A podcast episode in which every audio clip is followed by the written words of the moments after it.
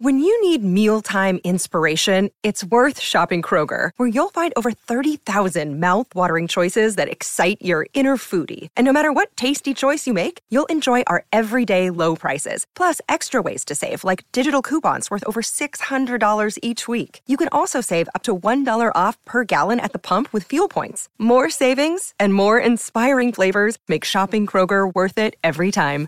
Kroger, fresh for everyone. Fuel restrictions apply. Hey, American Government and Civics, uh, welcome. This is a little review of the AKS. That's going to cover your CFA for Unit 4. Uh, Unit 4 is the executive branch, and it covers a couple of different uh, AKS. Um, 33 and 34 are the big ones, and then it also gets into 35 a little bit, as well as kind of going back to 32.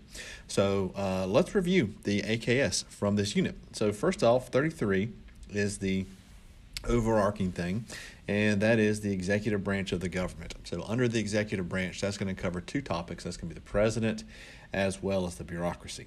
Uh, all right, so let's get in the AKS. So, AKS 33A is the formal qualifications listed in the Constitution for the President of the United States. So, this should be pretty simple, just some memorization stuff here. Uh, the president to run for president, you have to be 35 years old at the time of the election. You have to be a natural born citizen, and you also have to have established residency for 14 years. So uh, you can be born here, be a natural born citizen, then move away, come back. You'd have to establish that residency for 14 years. The next one is uh, 33B, and that's some informal qualifications that are common to past presidents. So this one, um, you really need to just think about what are some of the characteristics that people have looked for uh, in presidents uh, over the, the past, you know, we're, we're, I think we're on the 46th president. So what are we, you know, what, what have people looked for? And some common things that come up when, when, com- when classes have these conversations. Uh, we want prior government experience is a big one.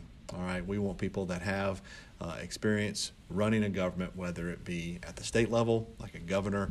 We want people that have been in the Congress, whether it be a Senate or a House member. Uh, they've been some kind of department head uh, in the government. We want people with those kind of um, experiences. Uh, military used to be a really big one. Uh, it still kind of is, but it's not the biggest but it's still something that we kind of like to see sometimes in our president uh, are those skills. Uh, so other stuff that comes up in, in class conversations sometimes is, is wealth. Um, a presidential candidate is going to have to at least be able to raise money, okay, at the very least. Uh, the, the costs to run for the presidency are just mind blowing. Um, the last two elections, 2016 and 2020, uh, we've had presidential candidates that raised over a billion. That's billion with a B dollars uh, in order to run for the presidency. So it's a lot of money. All right. Uh, we also sometimes see religious. So you want people that are uh, religion. Um, you want family people uh, to be the president. So you know, married with kids and things like that. Uh, those, so those are some of the informal qualifications that sometimes pop up. Uh, no guarantee um, that you know the things we talked about will be on the CFA, but those are kind of the top things that come up in conversations when you do class activities with this. All right, 33C and 33D get into some of the amendments for the president. So uh, 12, 20, 22, 23, and 25, uh, along with the Electoral College. So let's just go in order. The 12th Amendment deals with the ballot for the presidency. Uh, it used to be that they would just take the top two vote getters. So this affected the election of 1800 when it was John Adams as the president, and then the next closest vote getter was Thomas Jefferson. Well, they just happened to be rivals uh, politically. And so John Adams had uh, Thomas Jefferson as his vice president, the guy that he was running against. Uh, so think, you know, present day, if we had Joe Biden with Donald Trump as his vice president, or going back to 2016, Donald Trump as the president and Hillary Clinton as the vice president. That's not going to be good for the country. Now, I would watch that as a reality show. I think that would be hilarious. But as a uh, you know doing stuff for us uh, in the country, that would not work out too well. So, uh, luckily, the 12th Amendment separates the ballots out and says, hey, we'll just do a separate ballot for the president and one for the vice president. Uh, next up was the 20th Amendment. The 20th Amendment, this sets the uh, inauguration date as January 20th. So it used to be in March. And so you had a long period of time from November to March uh, where if someone got voted out of office or if they were leaving office because their terms were up, uh, you had five months from November to March where the president was basically kind of just handcuffed because they couldn't do anything. You know, I mean, they could do stuff, they could still govern, but you know, no one was going to want to put much effort and time uh, into uh, any kind of agenda that the president is working on during that time because they're fixing to leave office. And so let's shorten that period down from March to January. So now it's only a three month period. The 22nd Amendment, uh, this is going to set the term limits. so the 22nd Amendment uh, sets it to where you can serve only two terms or 10 years.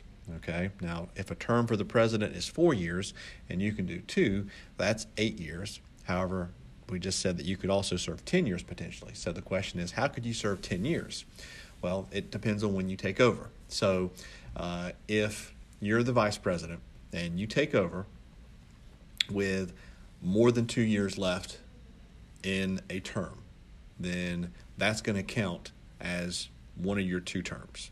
So right now, we're at uh, just over or right now, if Kamala Harris took over for Joe Biden, is what I'm trying to say, uh, she would have more than two years left because he took office on January 20th, 2021. So his two year mark won't be till 2023. And so this would count as one of her terms. Even though it's only a couple months, it still count.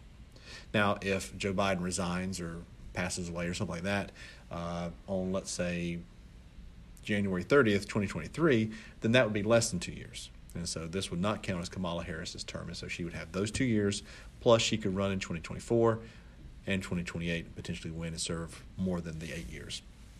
The 23rd Amendment, uh, this is going to give D.C. voters electoral votes. So that's pretty quick and easy. And then the 25th Amendment, it sets up the line of succession. So you've got uh, the president resigns, passes away, whatever happens to them. Uh, then it goes to the VP, all right, so the vice president is officially the next person in line. Uh, if something happens to both of them, it would go to the Congress and it would go specifically to the Speaker of the House next. Then it goes to the Senate, the President pro tempore of the Senate.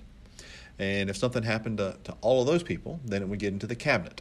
So it would start off with the Secretary of State, uh, and it would go in order of their creation. So State, Treasury, uh, excuse me, Department of Defense, uh, all the way down to the last one, which is Homeland Security. Okay, so that is the line of succession uh, that is create was created with the 25th Amendment. Now, the other thing it does is it describes how the vice president could potentially kind of take control, invoke the 25th, uh, if the president is un, unable to perform their duties. So uh, basically, the vice president and the cabinet would have to come together, have a conversation, and say, hey, the president is incapable of performing their duties, have a vote, and they could assume control. So if President Biden was to have a surgery, was to be put under, um, and then not wake up, go into a coma, the vice president and the cabinet could have a quick meeting, discuss, and say, okay, we're going to put Kamala Harris as the as the president. Now, it also describes how the president can come back. So if he wakes up, Biden woke up, like I am fit again to be the president, it sh- it talks about how the president can prove that he should be back.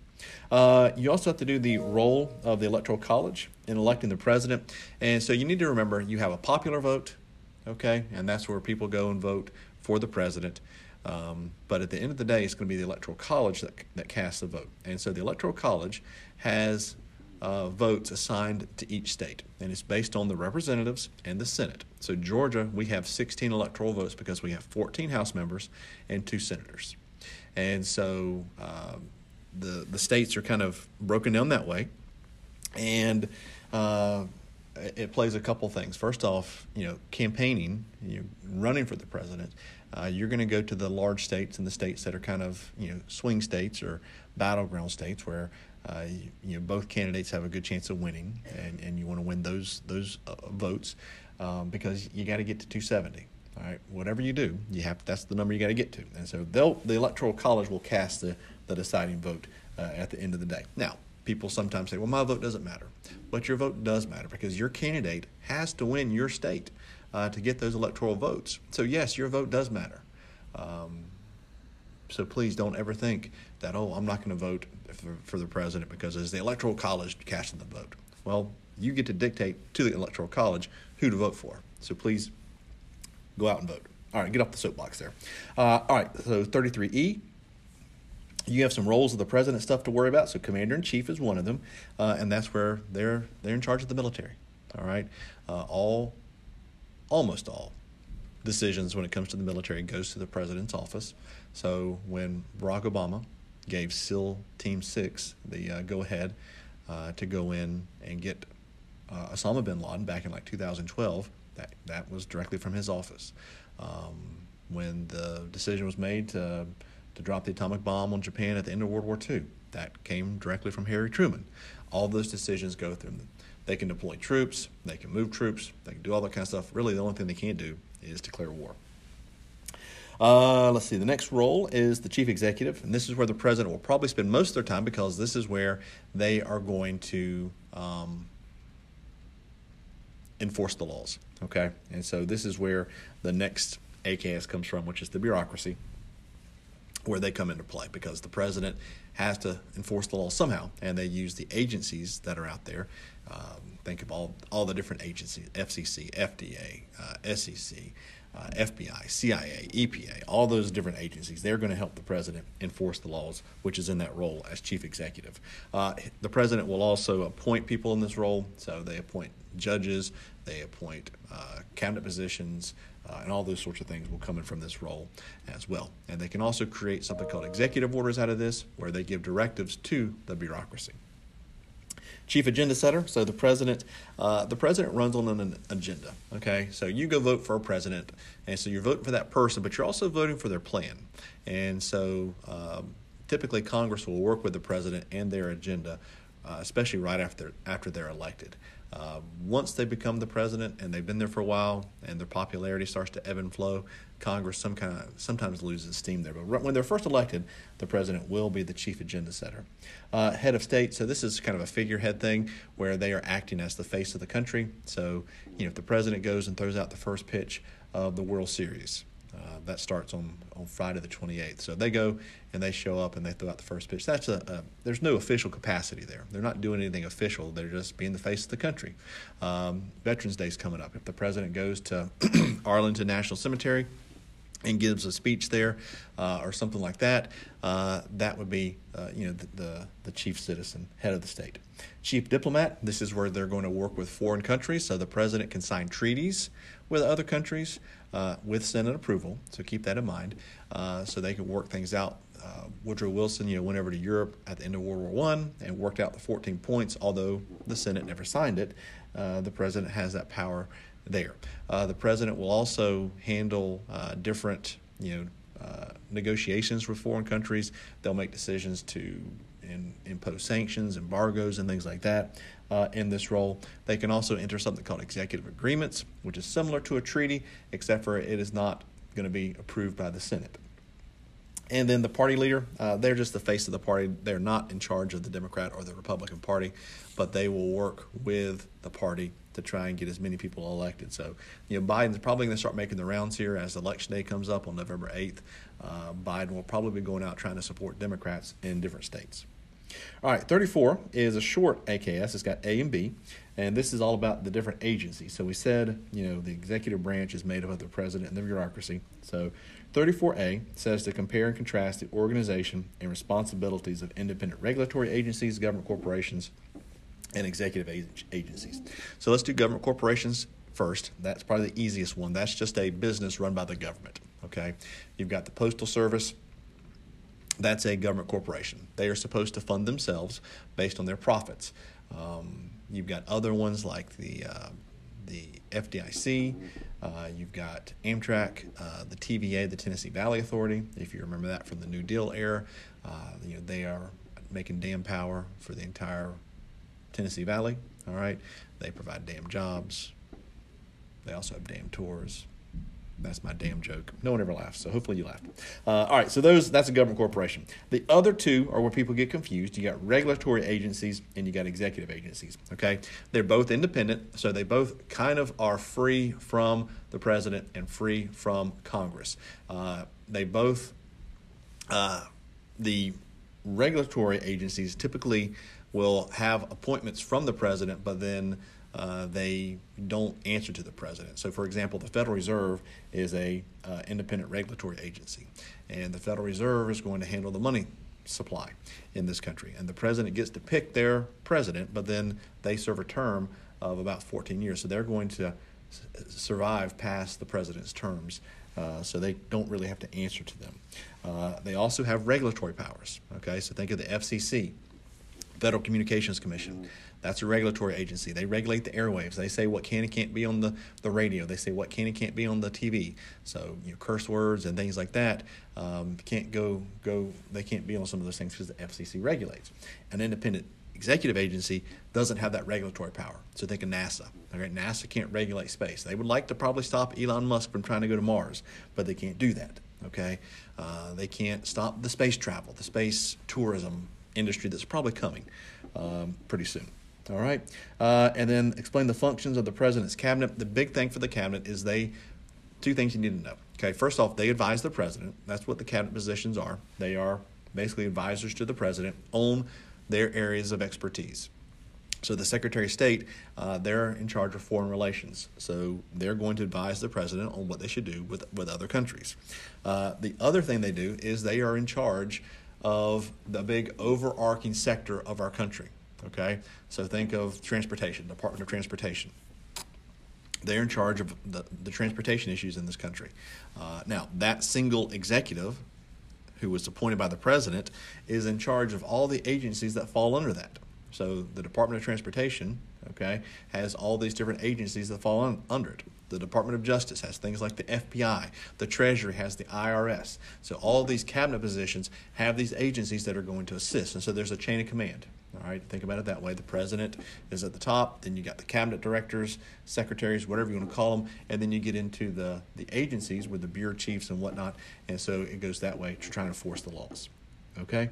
Uh, the next AKS is 35. It says to describe the tools used to carry out U.S. foreign policy, including diplomacy and treaties, economic, military, and humanitarian aid, and sanctions and military intervention. So a lot to unpack there. Let's try and do it as quickly as possible because this is going longer than I thought it was, so I apologize.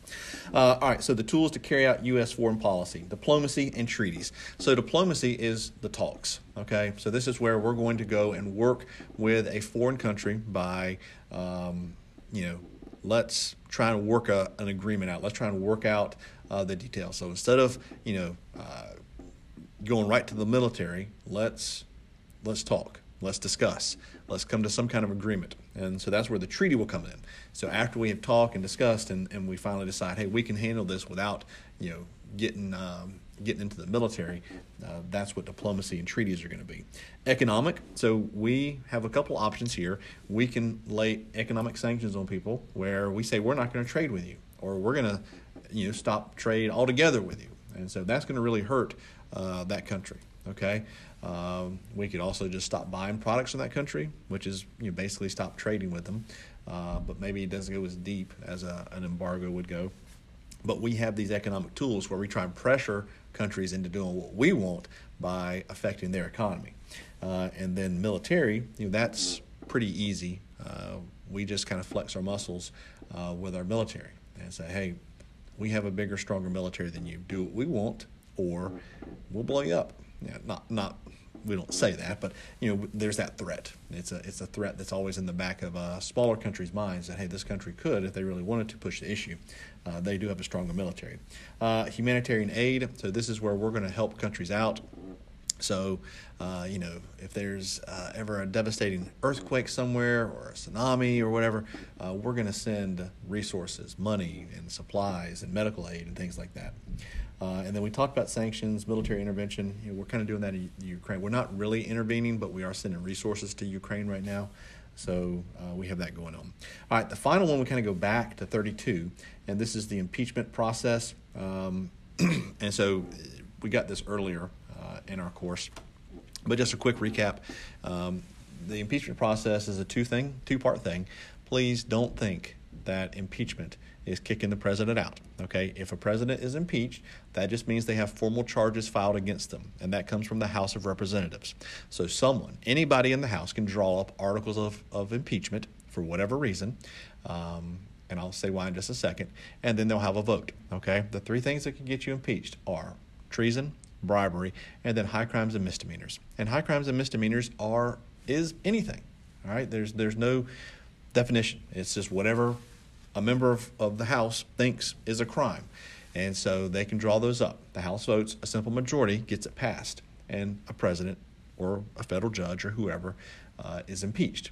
It then goes to the Senate. The Senate holds a trial where they'll have witnesses and evidence and all that kind of stuff, and the, the Senate will hold a vote to kick a president out or any kind of elected or any kind of government official that's being impeached. To kick them out, you need two thirds. So it's a pretty high threshold. We've never had a president kicked out. We've had four impeached.